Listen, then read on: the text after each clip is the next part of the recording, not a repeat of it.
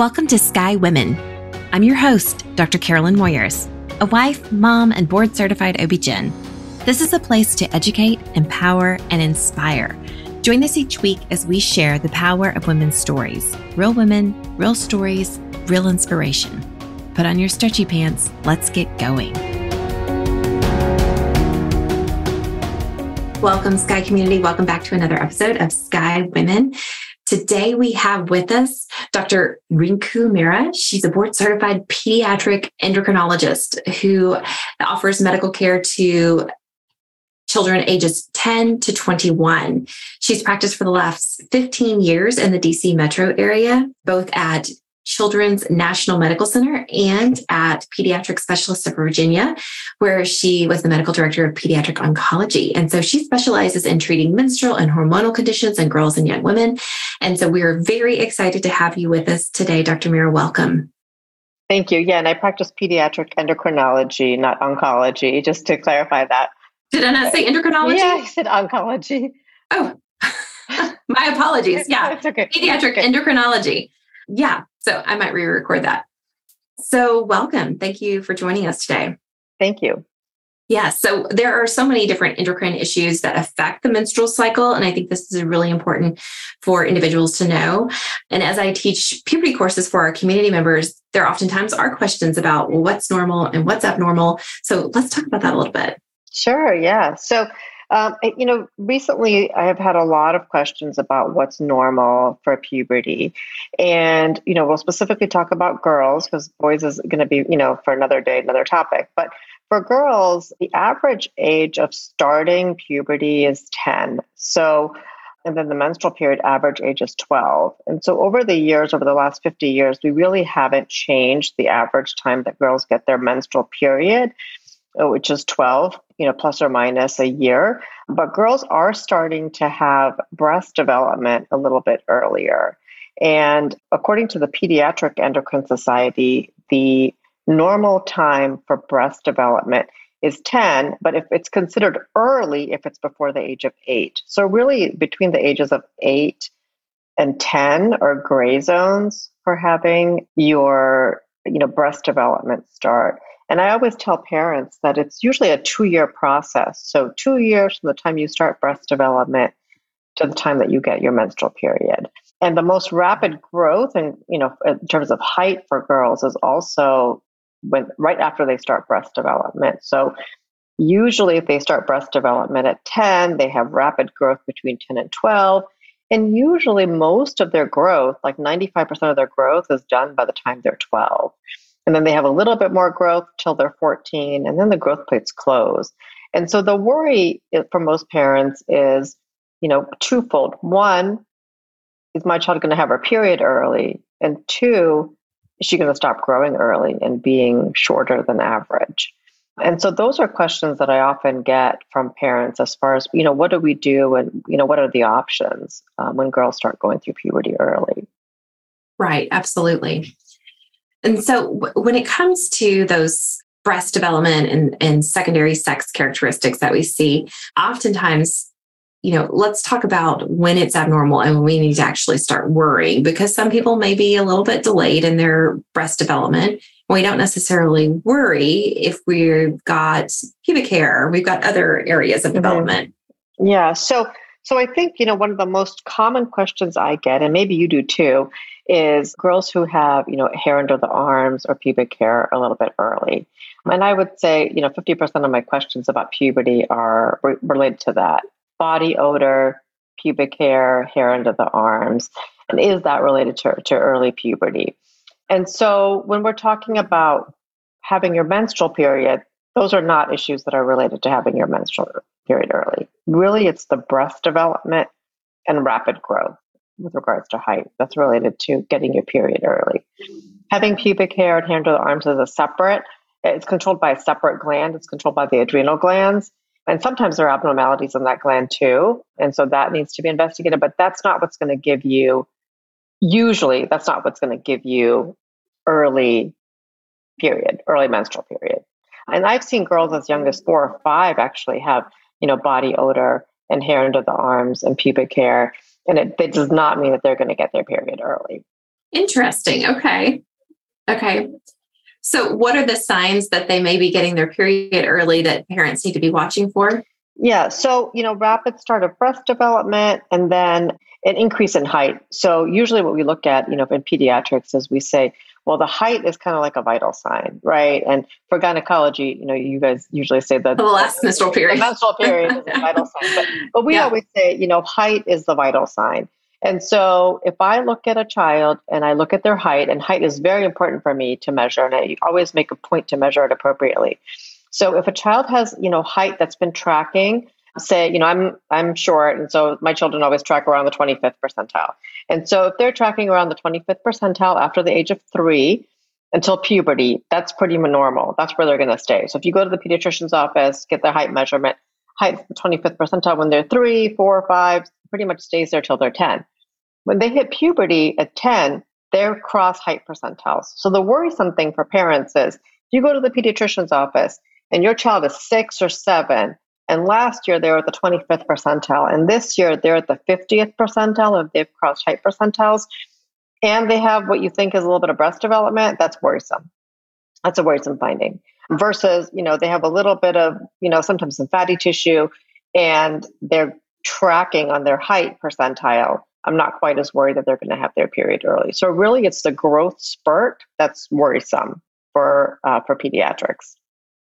Okay, all right. So we most we usually recommend that whether or not they've started their period, they see the gynecologist between the ages of 13 and 15. Mm-hmm. Um, just and it's usually more of a talking visit, more to you know establish that relationship. But what would you say? One of the, the common concerns is that one breast is larger than the other. And I always mm-hmm. try to reassure them that this is all normal, that usually mm-hmm. over time, these breasts are going to become closer in size. That's not true for everyone, but usually that's the case. Right. Right. So, so say, yeah, I would give the same advice. The breast size, you know, I'm not usually worried about it unless there's a significant abnormality. I mean, sometimes there isn't breast tissue beneath one of the breasts, but usually if it's a little bit of asymmetry, that tends to normalize over time. And so I'm not so worried about the, you know, breast asymmetry per se. Right, right. And with a little padding in a bra, you can usually be right. leveled out and exactly. no significant exactly. concerns. Exactly. Okay. Yes, that's right. So you touched on growth, you touched on early puberty. And what about delayed puberty? Yeah, so you know, I worry. We worry about girls who have delayed puberty if they have no signs of breast development by the t- age of twelve, or if they have no, no menstrual period by the age of 14. And uh, you know, if they have a little bit of breast development at, at 14 and then they don't have anything by the t- age of 16, we, you know, also want to take a look at their hormones and see right. how they're doing. And so the, the reason that we worry about that is there are certain genetic conditions that are related to lack of secondary sexual characteristics or lack of breast development and lack of a growth spurt. So there's certain genetic conditions that we want to rule out. There's also other things that you all see, which is you know primary ovarian failure, where the ovaries just don't work. And so we just want to make sure that things are working the way they are as far as the hormones are concerned.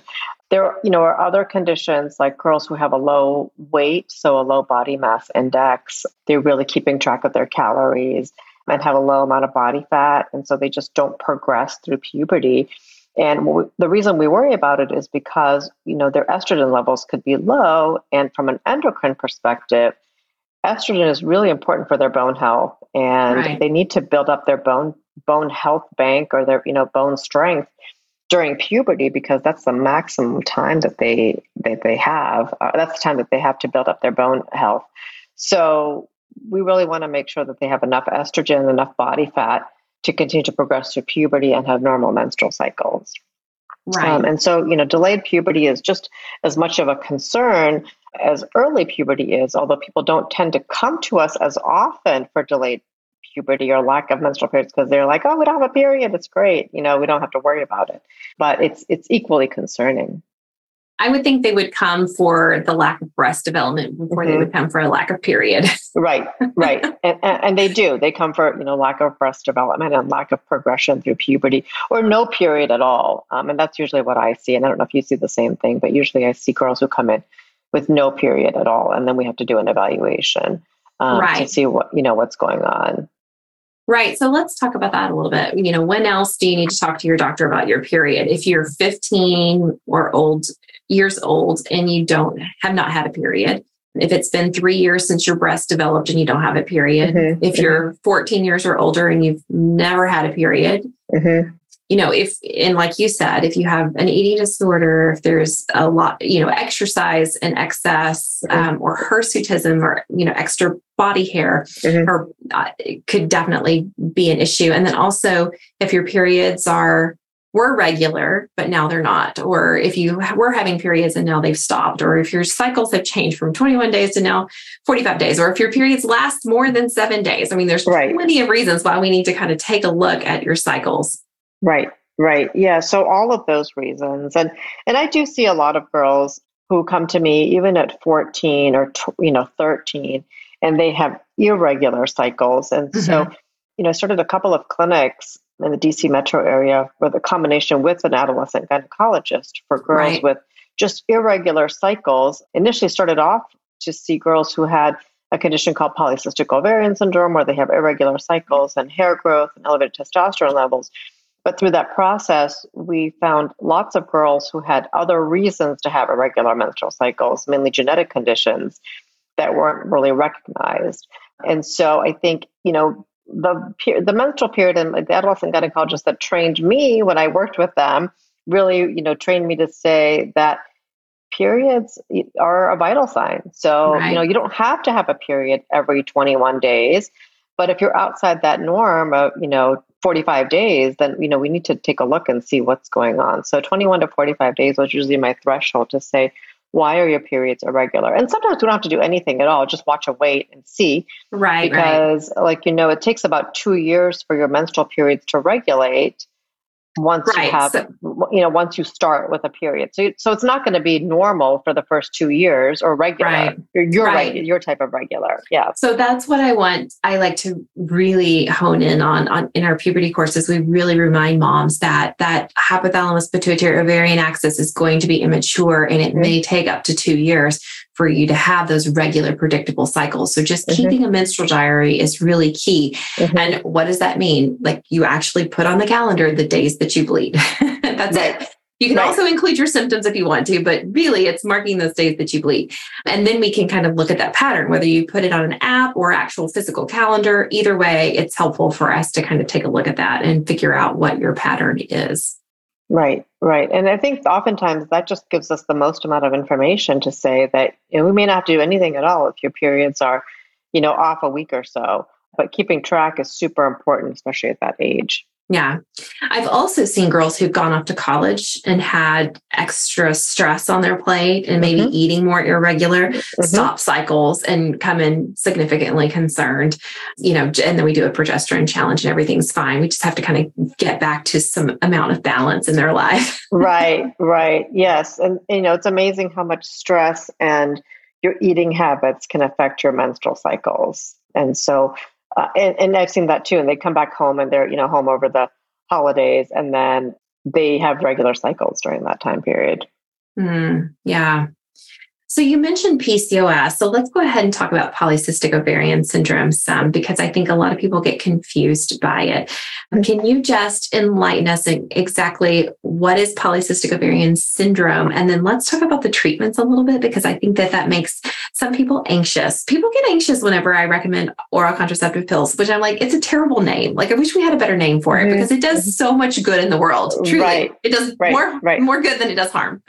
yeah. So, you know, when we talk, as we're talking about bad names, I actually think that polycystic ovarian syndrome is a very bad name. Fair it's enough. a terrible name. For, it's a terrible name for the condition. And I feel like I have a lot of girls, my moms also, who Google PCOS and mm-hmm. they are worried that they have huge cysts on their ovaries and that mm-hmm. the cysts are going to rupture mm-hmm. and that they need some kind of surgical intervention and so i you know i have a lot of girls who come with those types of questions pcos is a terrible name and really what it you know i wish there was some other name for it but really what it means is that you have irregular cycles and you know you're we all have male and female hormones and your male hormone levels are a little bit higher than what we would expect, and that's throwing your periods off. And usually right. that's what I tell the moms and the daughters. So, you know, what we do about it is, you know, we really treat the symptoms. And and for pediatrics, to be honest, it's hit or miss whether I will do an ultrasound or not because the ultrasound really doesn't guide my therapy unless the girl doesn't have any signs of elevated testosterone or any signs of increased hair on her face or her body. So I always tell girls, you know, your periods are irregular. And if you have hair on your body where, up, where you don't want to have hair, so hair on your upper lip or your chin, chest, stomach, lower back, those t- areas girls just find to be annoying. So hair on the arms and legs, like we all have that, and I can't right. do anything about that. But hair on your upper lip or chin, and you have to you know shave your face or remove hair pretty regularly and it's annoying. And your periods are irregular. That's a sign to me that you may have pcos right. Um, and, and, you so only I, have to have two out of three criteria. You only have to have, have two to out have of three. polycystic ovaries. Right and and um, some of the you know medical journals have shown that and you know you can tell me what you think about that but you know as far as ultrasounds are concerned girls are going through adolescents are going through you know changes in their um, in their ovaries as they grow and develop. And so sometimes we see enlarged ovaries at one point in adolescence. And then later on you know when they're 16 or 17 the size of the ovaries goes down. And so i often don't base my diagnosis on the ultrasound criteria. And i'd be happy you know i'd be interested to know what you think about that because usually it's a point of anxiety for parents when we tell them that they have to have an ultrasound. And i always do an abdominal ultrasound. I don't do a transvaginal. So parents are really freaked out about doing an ultrasound. And so I often don't do one unless I feel like, you know, change maybe, your management. Yeah, yeah, maybe there's something else that's going on. So I don't know what mm-hmm. you think mm-hmm. about that. Yeah, so I I agree. I probably wouldn't do a transvaginal ultrasound in mm-hmm. a younger patient if we're talking somebody, you know, younger than 18, I probably would be hesitant to um, go directly to the transvaginal ultrasound, which mm-hmm. we know is is the gold standard really for mm-hmm. seeing mm-hmm. those ovaries um, to the best of our ability. But in terms of size, I mean, our our ovaries are making cysts every month and then they resolve you know we make a corpus luteal mm-hmm. cyst we don't get pregnant they resolve mm-hmm. and so it's con our ovaries are mm-hmm. constantly going through changes so right. it will do, look different from month to month 100% right. absolutely so in those young patients, if we've got the hirsutism, you know, the hair on the face and the unwanted areas, and we've got the irregular periods and we've got elevated labs, I really don't need an ultrasound. Yeah, yeah, yeah. yeah. So I, I don't I need to increase anxiety. right exactly exactly and so you know then then the, you know as far as the treatment options the first thing you mentioned was keeping track of the period so that's yeah. usually the first thing that i do is ask them to keep track of their periods mm-hmm. And, uh, you know, I measure their hormone levels. So I will measure their testosterone levels. And again, you know, the morning is the first time, best time to do the testosterone levels. And are you doing free testosterone? What's your? Um, no, I do a total. I do a total because mm-hmm. the assays are not that great for the free. And so I've done a total testosterone. Uh, if that doesn't give me enough information, maybe I'll do a free. But oftentimes, if they have clinical signs and symptoms, their testosterone levels can be normal. And i've seen that that their testosterone and that those fluctuate also during the day. And so i've seen that normal but i still treat based on their symptoms. Right. And and then the treatment really is you know like you said based on the symptom. So if they have irregular cycles birth control pills. And so again hate the word hate the name for that because i have a lot of girls saying and moms saying we're, we're not sexually active. We don't want to get pregnant. But really it's a hormonal yeah pill to regulate their cycles, to make yeah. their periods more regular, less painful, less heavy. And then it does help with the hirsutism some, you know, it lowers, decreases how fast that hair grows. But I wish there was a better treatment option for the hirsutism because that is the most bothersome to mm-hmm. girls. And sure. so, um, and for the young girls, there are, you know, laser centers, you know, that sometimes will treat as young as 14, but usually they wait, they make them wait till they're 16 or 18 years old. And so the laser electrolysis usually is the recommendation and for permanent hair removal, but they're still going to have to remove the hair. And I think that's the most bothersome to most girls, teenage adolescent girls, as far as uh, you know, treatment options. Okay, so polycystic ovarian syndrome, we agree, is a horrible name. we do have good treatment options. What's your opinion about spironolactone for the hair? So I found it beneficial and I, yeah. I use it for my patients. Yeah. Um, yeah. Um, and I've had people say that they love it. It does make them, you know, tend to pee so yeah, uh, I just want to confirm you don't have any issues yeah, with it in the pediatric no, population. No, okay. I don't have any issues with it at okay, all. Okay, perfect. And the other treatment option that I use sometimes is metformin. Um, yeah. And so, and so the reason that I care about PCOS um, as endocrinologist is because it, girls with PCOS have a higher risk of developing type 2 diabetes. Right. And and my goal is prevention always for pediatric patients. So diet and exercise counseling is super important. Not to say that every girl with PCOS will get diabetes, but it is a risk factor to have diabetes. Right. right. So something we so, have to be mindful of. Exactly. And so the metformin at higher doses can help regulate the menstrual periods. And so some girls who really you know, they have an issue with a clotting, you know, clotting issue or high blood pressure or something like that, where I don't want to use a birth control pill at high doses, I can use uh, at high doses, I can use metformin, and that does sometimes help to regulate the menstrual periods. It helps them lose weight, and it decreases their A1C. And so that's you know been a useful medication. It does have side effects, but but I think sometimes it's really the risk versus the benefit of that medication. Sure. Yeah, with all things. Now, when you were talking about hair removal, what do you think about these new at home hair removals? Like, is it Nood, I believe, is the newest one? It's like a laser that you can use at home. Have you seen? Yeah. These? So I actually, you know, haven't had a lot of girls use it and say that it's beneficial. I don't know if you have or not. I'd be interested to hear, you know, what your experience has been, but I haven't had people say that this has been a huge benefit for them for the no, investment I, that they're making. Yeah, I saw some uh, physician moms talking about it the other day online.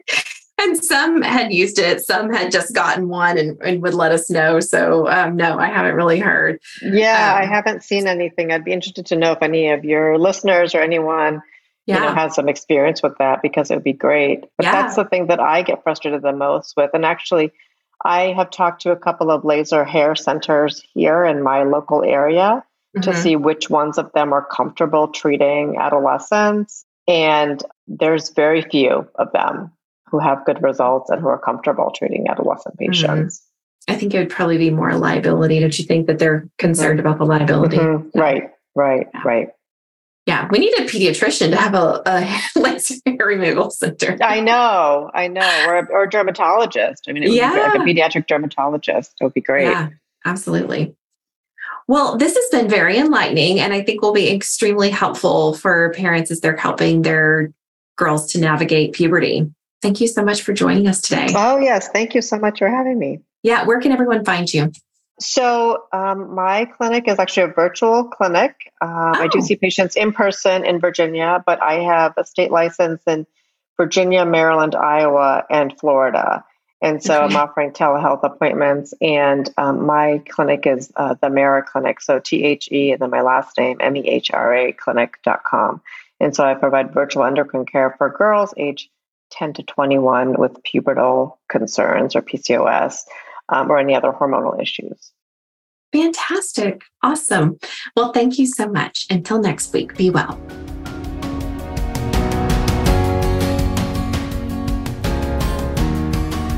All right, Sky community, thank you for listening to another episode. This episode was sponsored by Sky Women's Health. As a reminder, we're in the Dallas Fort Worth area and we help relieve back pain and pelvic pain in pregnancy and beyond. If you are pregnant and having pain and you feel like you have no reliable way to relieve it, look us up at skywomenshealth.com, request an appointment, and we'll call to get you scheduled. As a board certified OB-GYN with a neuromusculoskeletal medicine fellowship, I help you realign with hands on drug free treatment and relieve pain on the spot without medication.